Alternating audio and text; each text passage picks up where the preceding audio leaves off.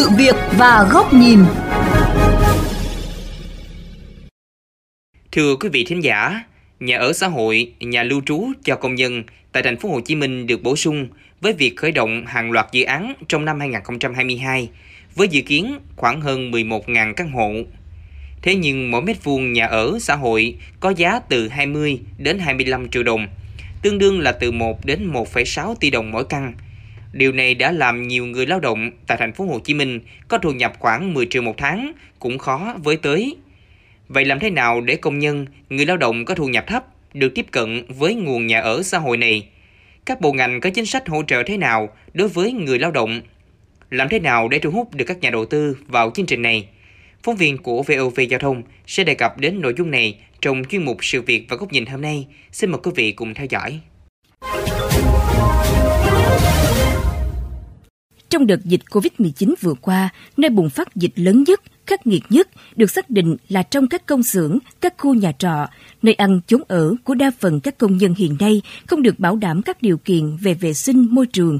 Vì thế, không chỉ chủ trương của thành phố Hồ Chí Minh mà của cả cấp chính phủ đã có những chính sách, hành động cụ thể triển khai các dự án nhà ở xã hội, nhà lưu trú cho công nhân.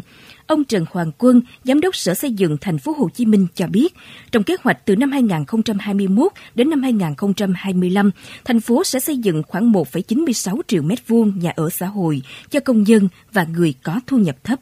Trong giai đoạn mà 2021 và 2025 thì thành phố thì đã xây dựng một cái chương trình kế hoạch rất là cụ thể để mà dự kiến phát triển được khoảng 1,96 triệu mét vuông sàn nhà ở xã hội bao gồm có khoảng gần 980 ngàn là sàn nhà ở dành cho người thu nhập thấp và 980 ngàn mét vuông sàn nhà ở cho cái đối tượng tái định cư. Thì thành phố phải cần phải tăng tốc và tập trung dành cho cái nguồn lực cũng như là thu hút các cái nhà đầu tư tạo điều kiện hỗ trợ cho họ. Trước những thông tin trên, nhiều công nhân, người lao động tại khu vực thành phố Hồ Chí Minh cảm thấy phấn khởi, vui mừng cũng rất là hy vọng là có thể sở hữu một căn nhà xã hội. Là khi mà em nghe tin là sẽ có một cái, cái chính sách là có nhà xã hội thì em cũng rất là vui. Mong muốn ở trong cái khu đó thì có thể có là trường học rồi có bệnh viện rồi có các cơ sở trung tâm rồi siêu thị.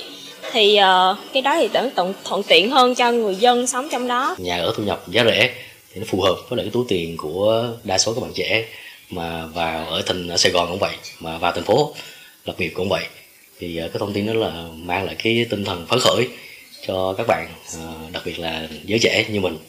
Thế nhưng, một nghịch lý ở thời điểm này đó là nhà ở cho công dân, người lao động có thu nhập thấp nhưng được bán với giá không hề thấp.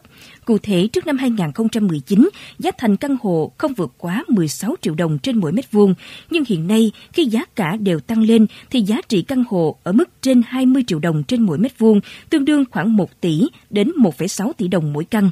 Trong khi thu nhập trung bình của công dân chỉ ở mức 7 triệu đồng mỗi tháng tích lũy lắm thì mới đủ trang trải chi tiêu sinh hoạt gia đình, nên việc có thể chạm tay vào nhà ở xã hội với giá hàng tỷ đồng là điều khó mơ tưởng đối với không ít công dân hiện nay.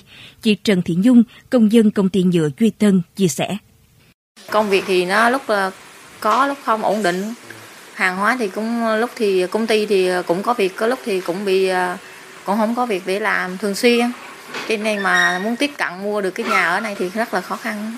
Ngoài những khó khăn về giá mua, thuê nhà, chuyên gia kinh tế Nguyễn Minh Phong cho rằng còn những khó khăn khác như sự chênh lệch giữa cung và cầu, chất lượng nhà ở còn hạn chế và những tiện ích xã hội chưa được đảm bảo đã khiến nhiều người dân khó tiếp cận với nguồn nhà ở xã hội hiện nay. Đánh giá một cách nó gọi là khách quan vẫn còn một số những cái hạn chế mà cần phải được nhận diện. Trước hết là về mặt số lượng với tổng nhu cầu hàng triệu thậm chí là hàng năm bảy triệu thì với cái tổng số chúng ta mới có khoảng độ 300 ngàn căn thì rất là thấp. Nghĩa là cung cầu chênh lệch. Cái thứ hai là cơ cấu chủng loại của các nhà ở xã hội là về cơ bản thì nó cũng chưa thật phong phú. Cái thứ ba nữa là giá cả thì ngày càng tăng. Nó dường như vượt khỏi khả năng thanh toán túi tiền, thu nhập của những đối tượng xã hội. Bên cạnh như nữa là cái chất lượng cũng còn rất nhiều hạn chế. Và hơn nữa là cái tiện ích dịch vụ xã hội, tiện ích là chưa được gắn với cái đối tượng này. Bên cạnh những khó khăn từ phía người dân thì các doanh nghiệp, chủ đầu tư các dự án cũng gặp không ít trắc trở. Ông Lê Hữu Nghĩa, Tổng Giám đốc Công ty Trách nhiệm hữu hạn xây dựng Lê Thành, chủ đầu tư nhiều dự án nhà ở xã hội tại thành phố Hồ Chí Minh đã có những chia sẻ xoay quanh câu chuyện này. Nhà ở xã hội á, cái lợi nhuận nó rất là thấp, nó 10 đến 15%. Tùy nhà ở để bán thì 10% mà nhà ở cho thuê thì 15%. Nó thấp hơn rất nhiều so với nhà ở thương mại. Mà một cái dự án nhà ở xã hội, chúng tôi xây dựng từ lúc mà xin dự án cho đến khi mà chúng tôi xây dựng kết thúc, nó khoảng 5 năm. Mà lợi nhuận 10% thì tính ra chia ra năm có 2% thôi. Nó thấp hơn là cái tiền mà chúng ta gửi ngân hàng. Đó là một trong những lý do mà ít các doanh nghiệp mà họ nhìn vào đây, họ thấy cái lợi nhuận không đủ, họ họ ít tham gia và hiện nay á, cái thủ tục xin dự án nhà ở xã hội thật sự á, chúng tôi bị vướng những cái luật nó còn bên nhau dẫn đến câu chuyện chúng tôi xin bị rất là chậm. Và còn cái hỗ trợ chính sách mà về cho vay á, tôi cho rằng là nhà nước phải nên cân đối, hỗ trợ cho người tạo ra cái quỹ nhà là những doanh nghiệp và hỗ trợ cho người mua nhà là người dân. Hai cái hỗ trợ nó phải bằng nhau. Chúng ta tập trung, chúng ta hỗ trợ cho người dân mua nhà mà ngược lại không hỗ trợ doanh nghiệp tốt, không có quỹ nhà. Cuối cùng người dân muốn mua thì chúng ta không có nhà bán thì lấy gì người dân mua được? Mà chúng ta hỗ trợ như vậy là nó nó chưa cân bằng chúng ta làm sao phải phải cân bằng hơn những cái điểm này Trước những khó khăn từ phía người dân và cả chủ doanh nghiệp đầu tư, ông Huỳnh Văn Thuận, Phó Tổng Giám đốc Ngân hàng Chính sách Xã hội Việt Nam cho biết, phía ngân hàng đã chuẩn bị đầy đủ các cơ sở vật chất cũng như xây dựng các quy trình về cho vay chương trình nhà ở xã hội trong thời gian tới.